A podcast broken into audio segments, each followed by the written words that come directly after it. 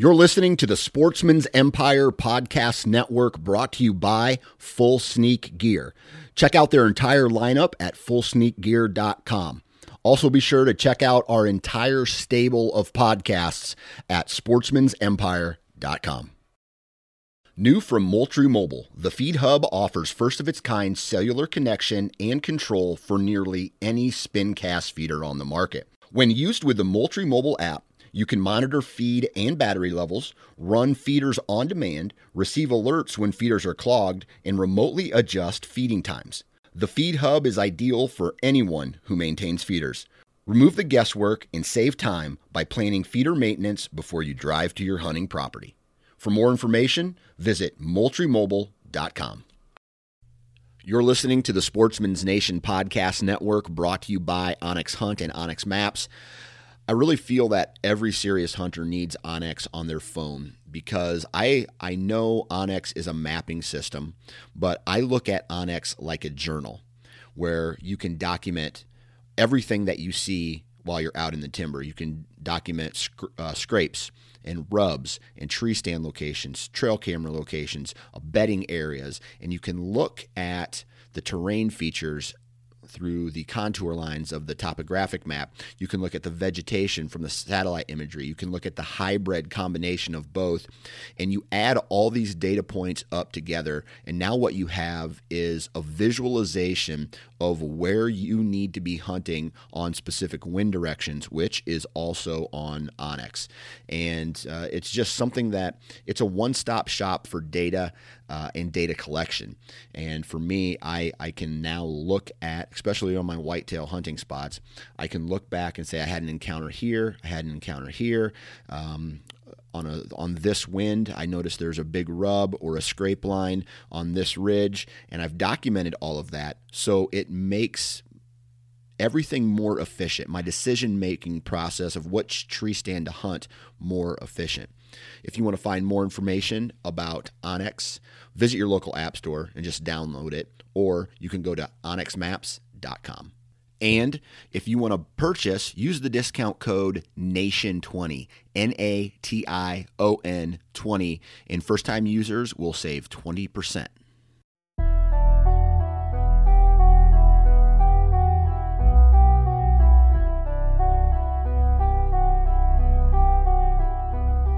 Mic check, mic check. We are rocking and rolling here on a Monday. Happy Monday, everybody, and thank you for listening to the Nine Finger Chronicles podcast brought to you by Vortex Optics. Man, we got a really cool episode today, and I'm going to be talking with Marcus Ewing. And Marcus is a business owner, and his business is called The Average Conservationist. And if you haven't already heard the Average Conservationist uh, commercials on the Nine Finger Chronicles podcast, you should know that they are now a new partner of this episode. Now, this isn't just a, a horning out of an episode where I, you know, just talk to you all about their company and their products uh, because that's part of the deal, which it is, right? But um, Marcus has a really unique story. And the best part about his apparel company here is that he gives 10% of the profit to conservation efforts. Now, uh, name another outdoor company that is doing that. I'll wait. You can't. I, I I'm pretty sure there are no other companies doing that. So I felt that this dude is walking the walk, and that is why I wanted to partner with him. And uh, again, why I wanted him to get on this episode and kind of explain to us the thought process of giving 10% of your income to, uh, you know, some of these great uh, organizations that we all kind of uh, know about through the, uh, the Sportsman's Nation and uh, through other work that other people have done. But uh, Marcus is going to chit chat with us. We're going to talk to him about how he got into hunting and fly fishing and his love for the outdoors. And then on the back end, we you know we get into the average conservationist about the company and everything in between. So really good episode. And today, who's our commercial by? It's with onX. No, onX, Ozonics. Sometimes I get a little confused. oh, Ozonics. Ozonics, Ozonics, Ozonics. You guys have heard me talk about these uh, these units, right? These O3 units that you bring into the tree. They blow ozone out into the woods. Um, you've heard me talk about how I use ozone in my scent regimen uh, through Ozonics and their dry wash bag. And I'm telling you right now, you need everybody looks at the price and they say, "Oh, that's too expensive. It's too expensive. It's too expensive." And you're right. It is a it is still cheaper than a brand new bow, but you know, if you want one of their higher end models, you're looking at spending about 450 bucks. And or excuse me, 550 bucks. And two, if you if you look at that as one big in one big uh, what am I trying to say here? One big purchase, yes, 550 bucks is a lot of money. But if you take that and you put that into uh, into the tree with you, and you save money on washing your clothes. You have more encounters while you're in the tree. You um, like this year hunted 14 days straight, and I washed my clothes one time only because I had mud on them right? That is how I believe, how strongly I believe in ozone and ozonics and what they do, not only in the tree, but back at camp too when you're dry washing your clothes. That is that is my scent regimen. I don't get dressed out in the timber. I wear my hunting clothes from my camp in my truck out to the field, and I know that they're fresh and clean because the dry wash bag did its job and when i'm out in the tree my my backside is protected my downwind side is protected because i you know i i have an ozonics in the tree with me and I, it's one of those products that uh, i think their motto back in the day used to be uh, an aha moment. And it, it really does take a moment like that to not you know to to justify this product right? So if you know a friend who has one and is willing to share with you or, you know, at least try it out, do that, man. I know uh, season's over, you know, for most of you guys, but now is the perfect time to start saving for an Ozonics, man. I'm not trying to sit here and bullshit you. It is a very, very good product. It does its job, and um, uh, you know I've talked a lot about it right now, but uh, it's really something I, I think that could you know, a lot of companies claim, hey, dude, we can change the way you hunt. I literally think that this doesn't necessarily change the way you hunt. It just makes you better at what you're already doing. Um, so take that with a grain of salt. And uh, ozonicshunting.com is the website. If you do decide to purchase, you can enter the discount code NFC19. And when you purchase an HR300, an HR230, or the Orion, you are going to get a free dry wash bag. And I think that's a value of like a hundred bucks or something like that. So uh, take that in, take that into consideration as well. We're done with the commercial. Marcus Ewing average conservationist. Really good episode for a Monday. Let's uh, get right into it, man. All right, everybody, on the phone with me right now, Mr. Marcus Ewing. Marcus, what's up, man? How you doing, Dan? Good to uh, finally talk to you. Yeah, absolutely, man. Um, and there's a, a whole big connection, ball of yarn, big fat knot that we're going to be talking about today. That is um, your your company, the average conservationist, how we we've been working back and forth with each other, how you're now a, a partner of this podcast, and kind of I'll talk a little bit about what excited me about your brand. But before we get into that big long story, I want to go all the way back to the very beginning, and I want to ask you if you can remember your very first hunting or fishing related memory? Whew, that's a great question. Um, I would say my very first, let's just call it outdoor experience um, in general, was with it was it involved fishing, uh, and it was bass fishing with my dad when I was probably six, maybe seven. I would say that's that's the one that that really stands out to me um, just a, a, small little lake uh, by where I grew up. And what really jogs that memory is I have a a picture that's still floating around somewhere with with my mom of uh, holding probably a you know 12, 13 inch uh, bass or something like that. So that's kind of the one that really sticks out to me the most um, as far as my first outdoor uh, experience. Gotcha. Do you come from a fishing family then? I mean, did you guys spend a lot of time outside fishing and, and like being nature lovers, I guess you could say? Oh yeah, for sure. Um, I spent uh, a large part of my youth hunting and fishing um, with my dad and with my uncle. Um, I would say I probably didn't start really hunting um, till I was probably like my early teens. Um, but a lot of fishing. Um, growing up, it was just it was less expensive to to take me fishing than probably to take me hunting, and it was a little bit easier um, to give me a fishing rod than a gun. I yeah. would say if you're if you're a parent. So yeah, a lot of that. We did a lot of camping, uh, things like that. So I spent yeah a, a good amount of time outdoors, and and I would say that a lot of that passion or the the love for it really came from from my dad. Yeah. Gotcha. So when you were a kid, uh, were you the kid who begged his dad to go fishing all the time, or was it something that was kind of uh, you weren't really gun ho about it, but you were excited to go whenever he would ask you? Yeah, I would say the latter. I would say I wasn't always knocking down his door to say, "Hey, let me go fishing. Let's go fishing. Let's go fishing." Right. But I was always excited, right, when when we would go. And he spent so much time doing it that it wasn't like we would go, you know, months or or years between, you know, fishing trips or something like that. I mean, I know that there was a, a time where I have a an older sister where, you know, one day he would take me out fishing with him and then maybe like a couple days later he would take my sister out with us. So he was out enough that we kind of we got a, a good dose of it, right? We didn't really, I guess, uh, long for it for too long for, yeah. for too much before we were able to get back out. Right, right. So, um, was that a family affair, or was it just you and your dad? Uh, just me and my dad, I would say, for the most part. Gotcha, gotcha.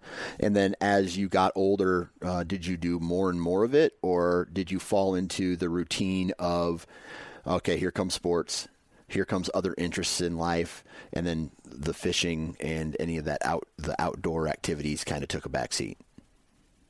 Yeah, so that's that's a great question. I've heard you ask some of your some of your other guests that before too, and and I think I probably fall into the same categories. A lot of people is once I got into high school, um, while I still spent time hunting and fishing, uh, it took a little bit of a backseat. Yeah, I mean you you know, 15, 16 year old kid. I mean, they don't want to. I mean, there's there's guys out there that want to spend time hunting and fishing, but a, a majority of us want to spend time with our friends and things like that.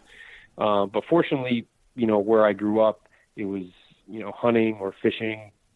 It was very accessible. Yeah. So you know, you could you didn't have to go away for the weekend to do it. We were able to, you know, go 15, 20 minutes from the house, and you know, we had public land that we could hunt. Or you know, again, where I grew up, there was you know, a dozen lakes within 20 minutes that we could hop out on, panfish, walleye fish, you know, all sorts of different things. We have the Au River, which is 20 minutes from from where I grew up. So when I got into fly fishing, it was a a real easy trip to get over there. So um, it was always kind of very accessible. So, gotcha. All right, so when you so when I was young um, I didn't necessarily go fishing and hunting a lot, but my dad made it a point to get us outside and do a lot of hiking. We did a lot of camping growing up, and he took that opportunity to also talk to us about how places like um, state parks uh, are like funded, right? And how it takes a lot of volunteer hours to um, maintain any of that stuff. And basically, why I'm asking this question is because I'm trying to see the path that you took to get to starting the average conservationist, that brand. So, did your dad fill you in on the importance of conservation or giving back to the outdoors? Indirectly, indirectly, I would say. And you know, he didn't necessarily make it a point to kind of use that exact wording. Yeah. But he always talked about, you know, picking up after yourself, leaving it better than you found it. You know, it's something very simple as you know making sure when you got out of the boat or something like that, if you had any trash that was in the boat, that it went in the dumpster, that it didn't just sit in the boat to fly away when you pull out and you're driving down the road, right? right? Like you know, little things like that. I think uh, were his way of kind of conveying to to myself and my sister, you know, take care of it, you know, because this is this is all that we have in, in terms of the outdoors, right? Like there's not going to be another lake two miles down the road that if we ruin this one or the habitat around it, eh, we'll just hop over to this one and fish that afterwards. Right. You know, so I think that was his way of conveying, you know, taking care of the outdoors and um, conservation. Yeah, and it's not one of those things where uh, a father's going to sit down and say, "All right, everybody, it's time for my weekly conservation speech," and I,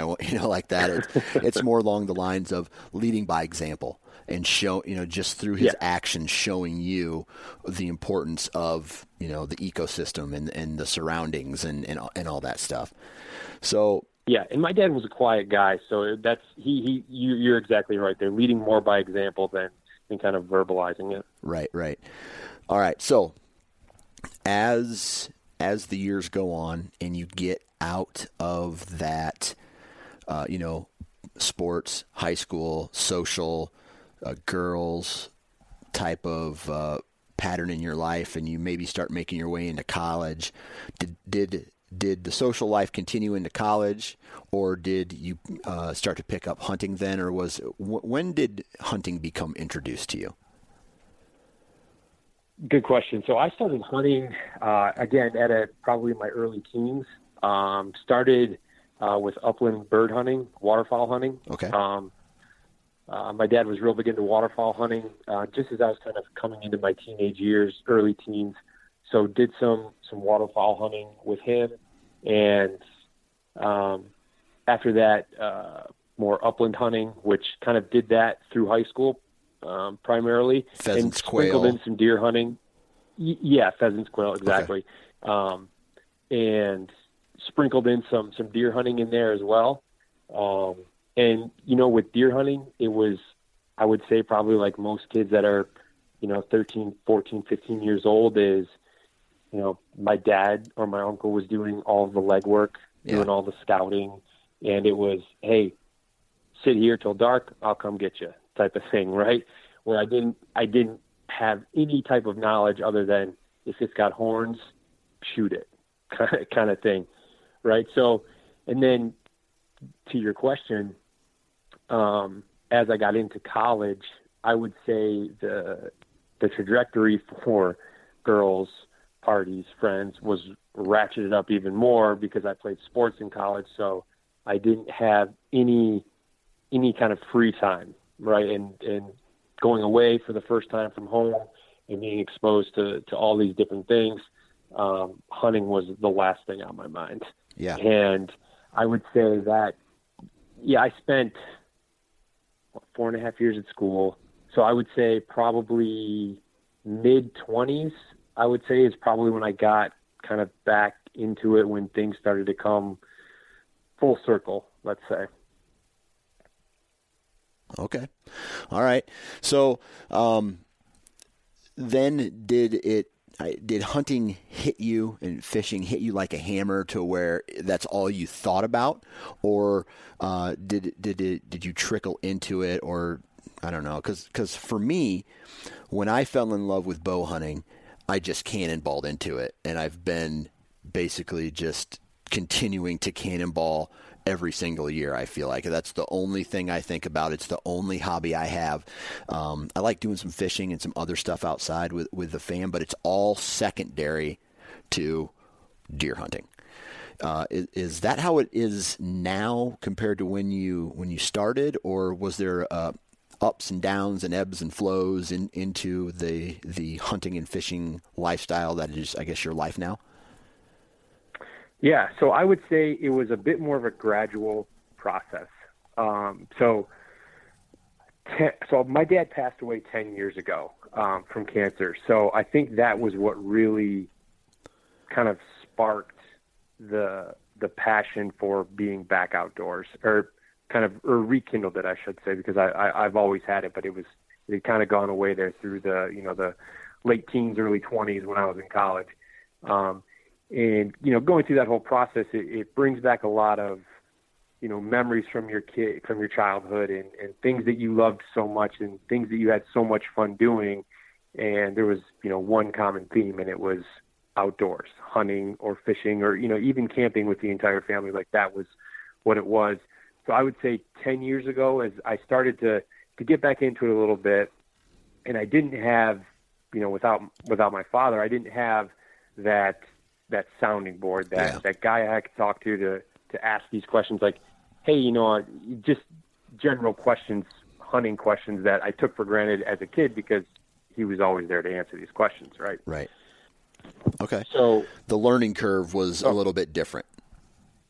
Yeah, exactly. Now I still had some knowledge, and then obviously now with the way social media, YouTube, all that stuff is, I mean, you can you can look stuff up really for the most part on anything that you, you kind of want to know tactic wise and things like that.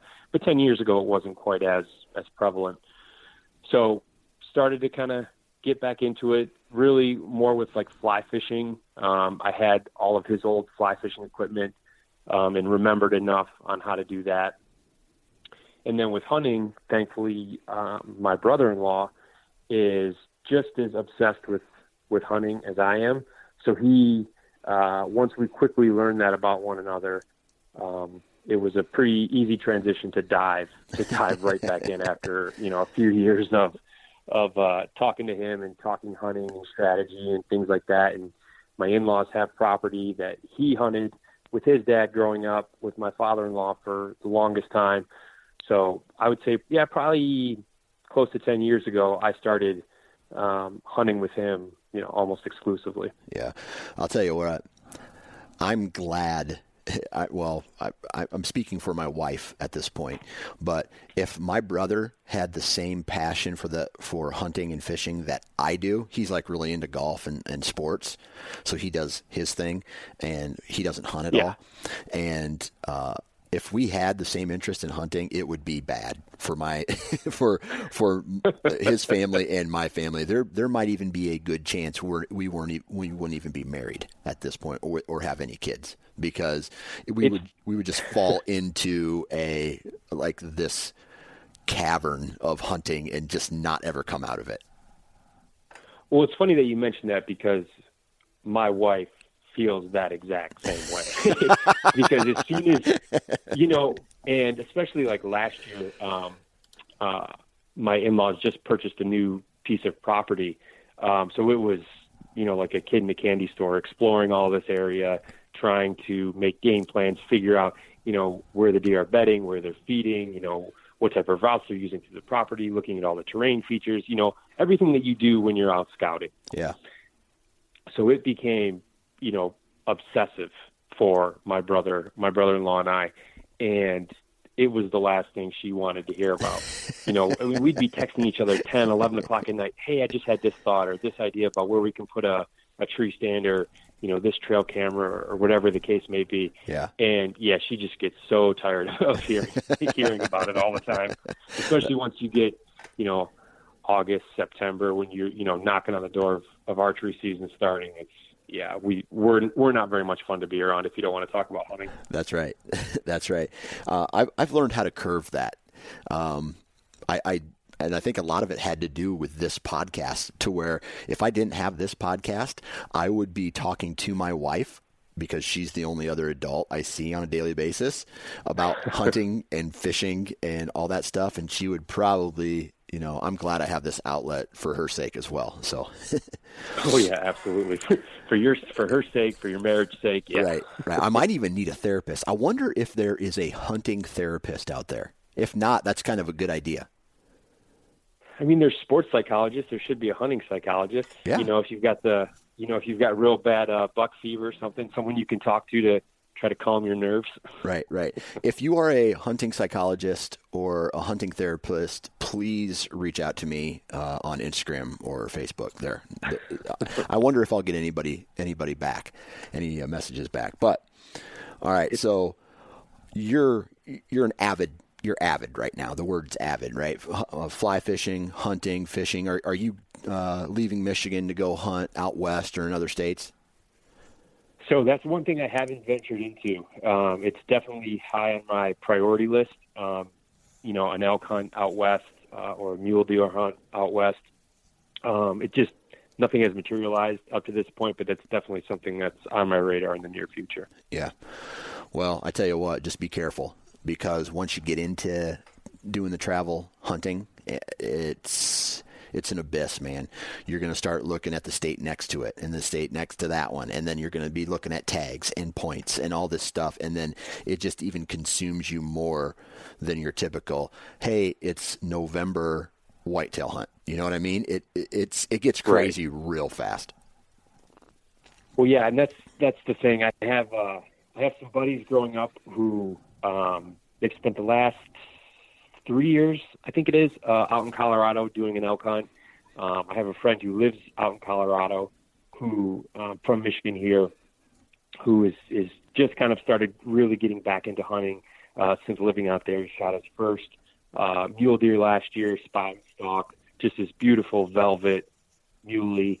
And I was when I was out in Colorado uh, a few weeks ago, I was I was talking to him, and he's already telling me you know, here's when we're going to apply. I'll call you. You can put in for points. You know, if you do it as a group, you got a better chance of of getting a tag and stuff like that. So I, I have a feeling I'm I'm halfway there right now. Yeah. All right. I want to talk now about the average conservationist. And uh, first off, just really high level, tell us what the average conservationist is. What is that brand? Yeah, the average conservationist uh, is an apparel company um, right now, I make hats, T-shirts, and sweatshirts that promote wildlife conservation. Um, so a lot of our designs, things like that, will feature um, some of the things that, that I love to do in the outdoors, or that just what a lot of people love to do in the outdoor. Uh, excuse me, the outdoors. So you'll see uh, if you if you look at the website, uh, we've got a whitetail tee. Uh, especially being here in the Midwest, whitetail hunting is is kind of tops. And then, you know, for the Western people, uh, we've got an elk tee, we've got a fly fishing tee. Uh, and so there's there, there's really kind of something for everyone uh, at this point, and there's definitely a lot more to come. Um, and then really, I think what separates or what stands out about the company is we we donate 10% of all sales back to conservation. Yeah, and I'll and I'll I'll say this that I've had um, a lot of company uh, apparel companies reach out to me and want to be a partner on the podcast. And just you know just i don't i mean some good companies don't get me wrong but just nothing that really kind of stuck out to me.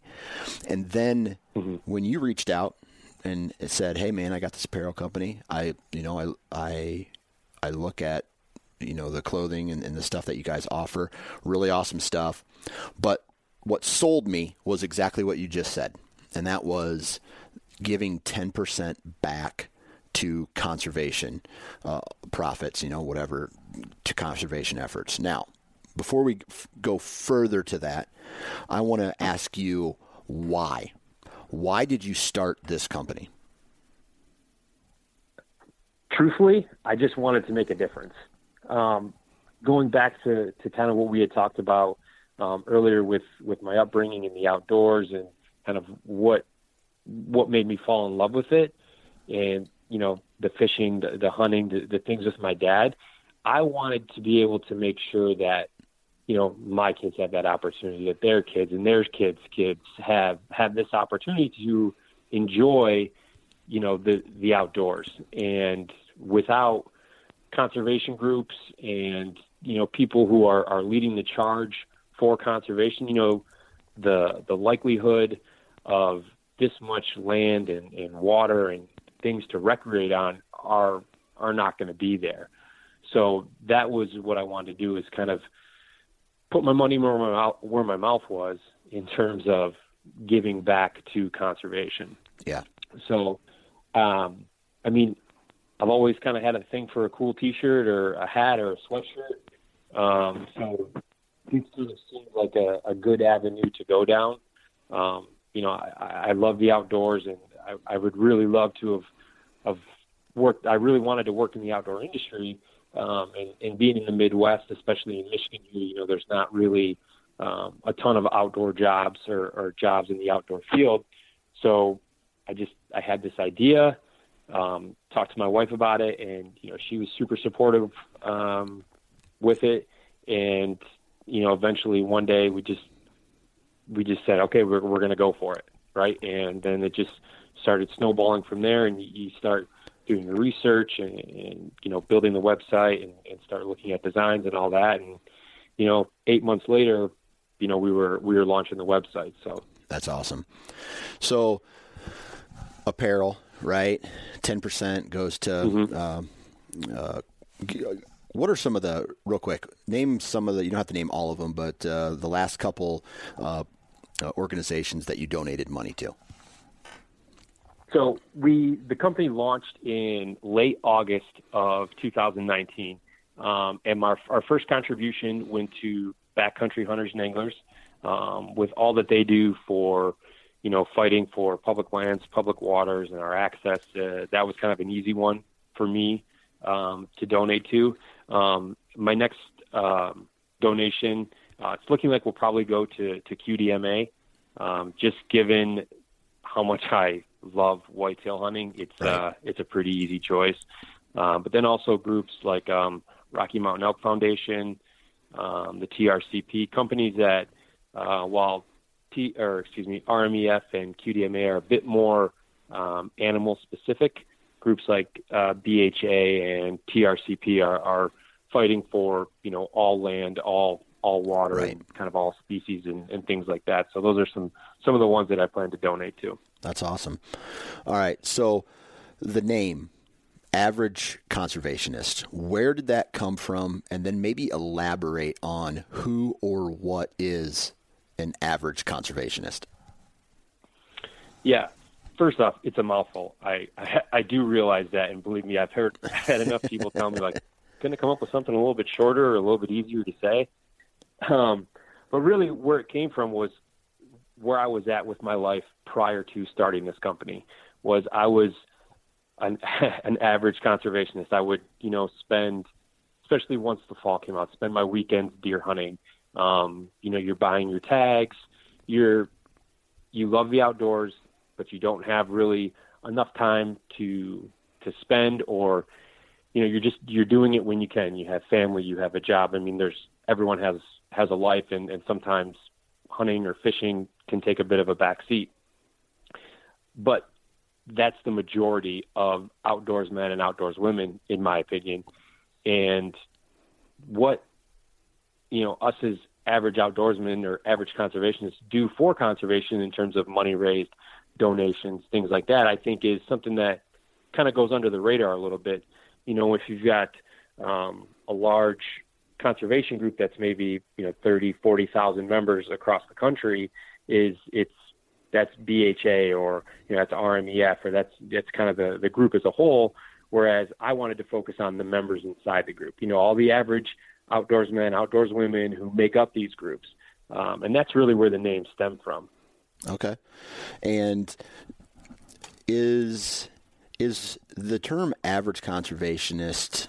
I mean, you just kind of said that it, it's something that you know we do just from buying our tags and going out and, and hunting and living that lifestyle but you uh, are kind of living above that doing what you're doing right? You started a company right? It's it's it's not a not for profit uh, you are making some kind of income but you're leading by example by donating that 10% so did you know right off the bat that you we're going to give 10% like when you had this business plan i don't care what the business is i'm going to give i'm to give x amount to conservation. Yeah actually i did. That. that was part of that was from that was in the plans from from the get-go to be gotcha. honest um, it was just for me it was a way to one again like i said before was was make a difference in the outdoors community but also there's there's not necessarily a lot of companies that are giving 10% of their profits back to conservation. Or um, 1%. I'm, I'm, not a. Or any yeah. percent. You know what I mean? Yeah, exactly. Right? And those, and you know, these are companies that we we support. Yes. You know, we we buy from them, and just because they don't donate doesn't mean we don't think they're not a good company or that they don't have a good product uh, or anything like that. It's just that's what I, I wanted to really show my commitment for this company for for the outdoors for conservation. Yeah, it's crazy. I had a uh, I had a talk with. I'm not going to throw any any uh, companies under the bus here, but um, I, talked with uh, Nick Nick Pinizzotto from the national. He's a CEO of the National Deer Alliance, and he was having this conversation uh, with me and.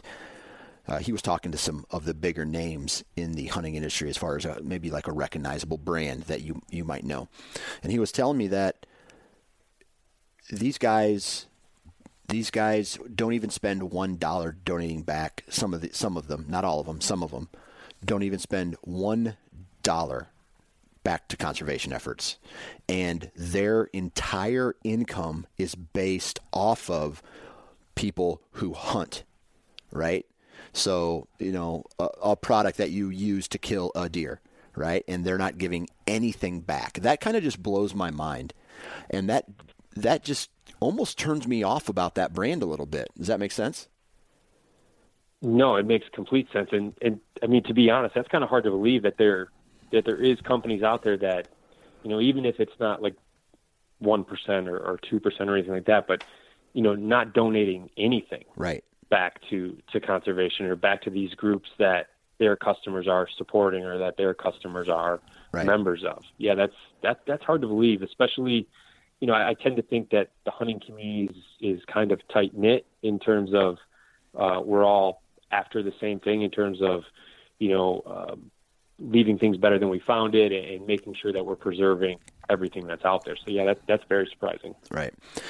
So another conversation I had was with uh, Jared. He he runs two percent for conservation. The Sportsman's Nation yep. is a two percent for conservation certified company. That means that we give, in some way, shape, or form, one percent of our income to a not you know back to conservation and 1% of our time which is roughly is 21 hours uh, out of an entire year and you know, he was telling me about some of the other companies who he wants, you know, he he's talking with some of these companies, wants to get a commitment, and all they want to do is just write a check. And big checks are great. Don't get me wrong; they they can go a long ways, but the volunteer hours, the boots on the ground, have an equal, you know, similar equal, just as good of an impact than a, a big fat check would be.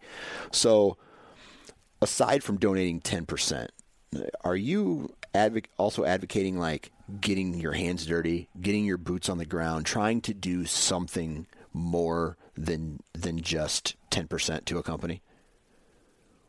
Yeah, so it, it, I'm glad that you brought up the, the 2% for conservation um, certified, because that is something that I'm actually um, working on right now to become 2% certified. That's awesome. Um, so yeah, yeah, it I first um, kind of read about two percent for conservation uh, maybe a year ago or so. I wasn't familiar with it um, before that, and I started looking into it and seeing what it was, and I thought it was just a great idea.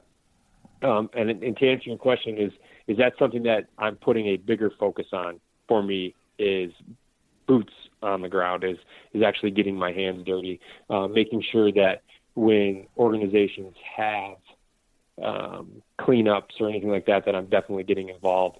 But then also, you know, as easy as you know, picking up trash at a trailhead, um, you know, habitat improvement, even if it's on my own land, you know, things like that to to better um, the the habitat. Right. So, you know, buying tags is awesome. Um, do you think?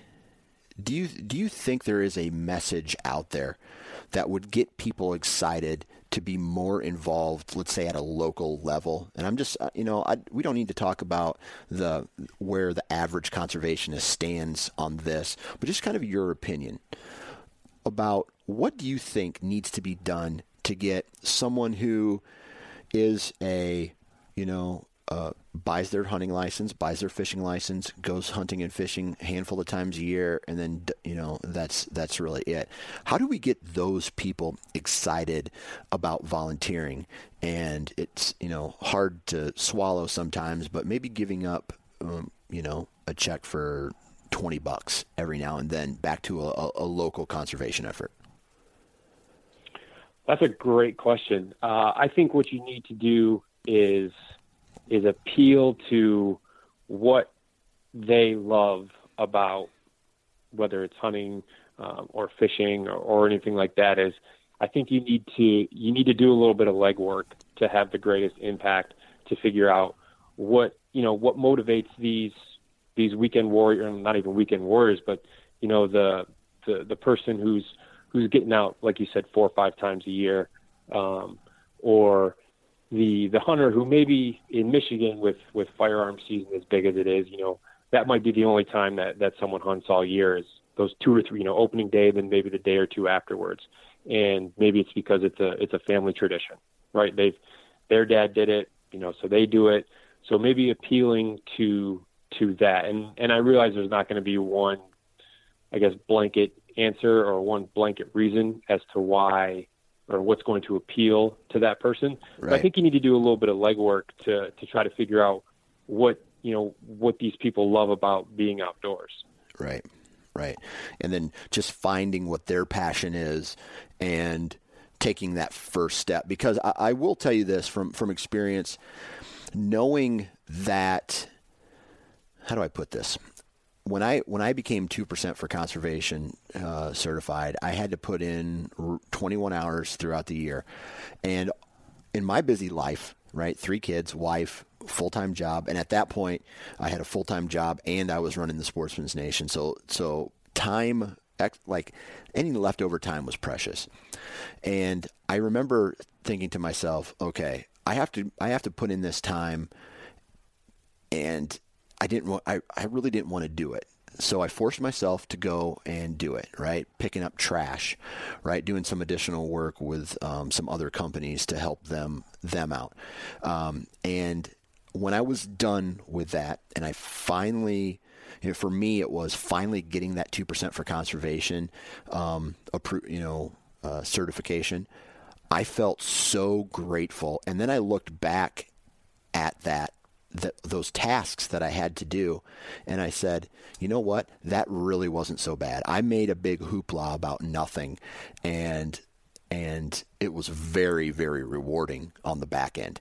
And I think that if if more people can just take that very small step. It looks like a big step, but it's actually a very small step into donating time to something uh, it, it can, it's going to be rewarding not only for yourself, but for whoever you're helping as well. And it, then you can say that you've actually given back. And, and that's something to brag about if, uh, you know, if you're asking me. No, I agree completely. Sometimes I, I compare, you know, volunteering your time like that almost to like working out. Mm-hmm. I mean, how often do you ever, you know, want to get up in the morning, go to the gym or, or do whatever it is and you just but you do it and then you feel you feel much better afterwards, right? And that's kind that's of right. how you know volunteering what free time that you may have is is you know you spend an hour, you spend two hours picking up trash or whatever the case may be, and then when you're done, you know, and there's and with like picking up trash, for example, I mean, there's there's a tangible, you know, result, or there's a there's a different. You can see the difference that you made in two hours by picking up trash. So I mean, there's there's something to be said about that. Right.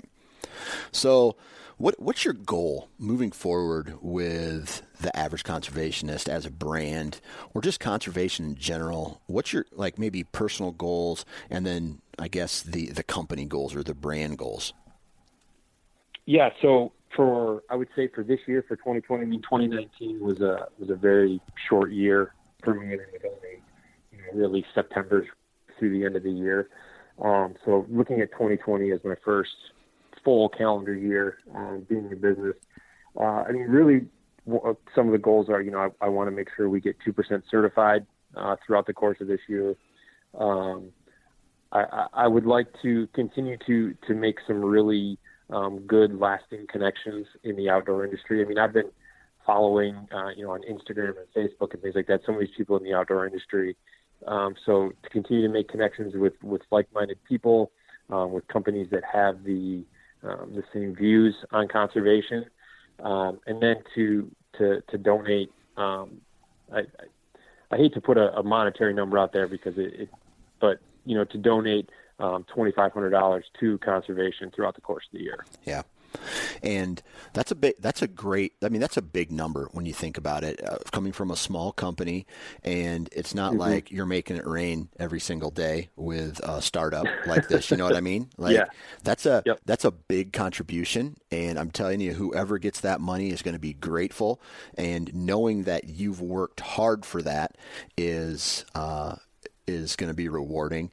And let me just tell everybody who's listening to this right now to go to theaverageconservationist.com and buy a shit ton of hats and clothing because when you do, you're not only going to look like a badass, but you're going to feel like a badass because you just bought a product that directly supports conservation efforts. So there's there's my plug for you right there.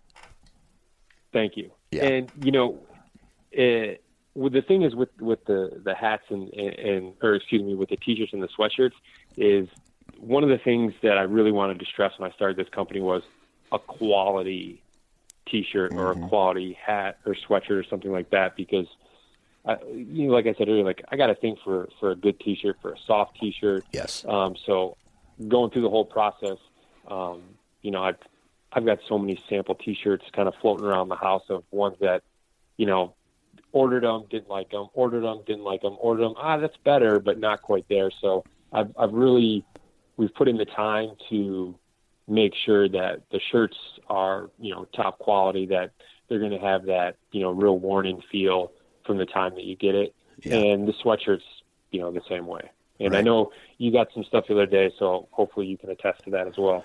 Uh, dude, I, I'm a sucker for a good T-shirt, right? I get, I get a lot of hunting uh, apparel sent to me, and sometimes it's mm-hmm. just mm-hmm. a there that company's logo on like a fruit of a loom T-shirt.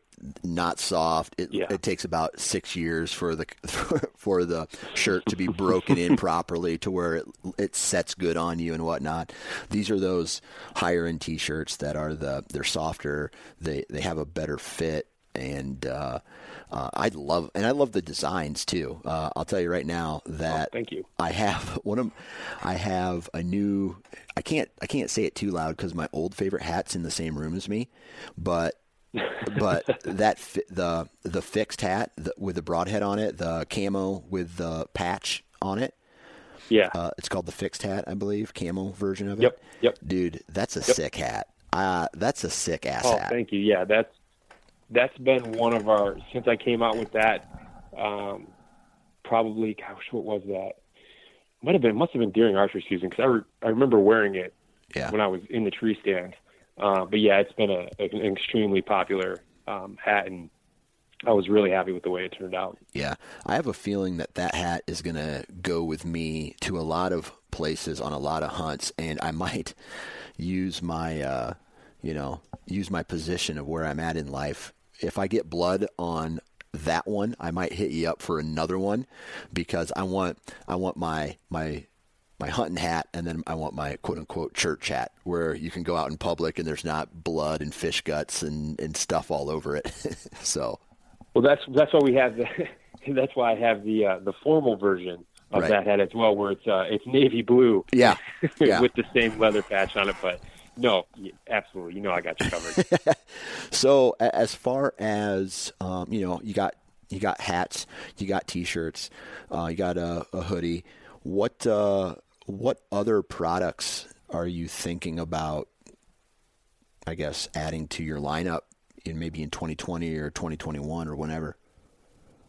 Well, for this year, it's you'll it'll just it'll still be those three um, core items, but you'll see some um, some new designs. Um, you'll see some different variations of hats. Right now, everything that I have um, is is pretty much like your your trucker style hat. Um, I actually just posted uh, something on Instagram yesterday where some of uh, one of our new unstructured hats with actually that same broadhead um, design on it just came in, so I've got to get those up onto the website. Um, I've got some more uh, unstructured hats coming in um, in the next week or two um, that'll have um, our the just the average conservationist logo on there. Uh, I've got uh, a new T-shirt design that's coming out uh, probably in the next oh gosh I'd say week maybe two, um, and that one's going to be a little bit different um, than than what you're used to seeing on the website, where a lot of the stuff now is one maybe two colors, or maybe it's just um, like a, a white color. Um, but this one's going to have a little bit more pop to it in terms of color. Um, so something a little bit different there. Uh, but then, you know, honestly, I have a, a whole book of ideas for for designs and things like that. So you'll definitely see a lot of um, new designs roll out in 2020. Awesome, awesome. Now you in 2020. Uh, what do you got lined up for the uh, the road show or or hunting and fishing wise? Well, I mean, whitetail obviously is going to consume the better part of October and November for me here in Michigan. Um, I'm thinking if I play my cards right, I'll be able to slide out to Colorado for seven to ten days in September. Oh yeah. Uh, at least that's that's kind of what I'm tentatively planning right now. Um, thankfully, we have really good friends who live in Denver, so we can kind of make it a family trip, and I can slide away for you know for a week or something like that. Um, and then fishing wise, luckily, you know, here in Michigan, we have some great fisheries that are, you know, within a couple hour drive. And I have a lot of family that lives in northern lower Michigan. Um, so it gives me an excuse to see them, gives me an excuse to get up there fishing.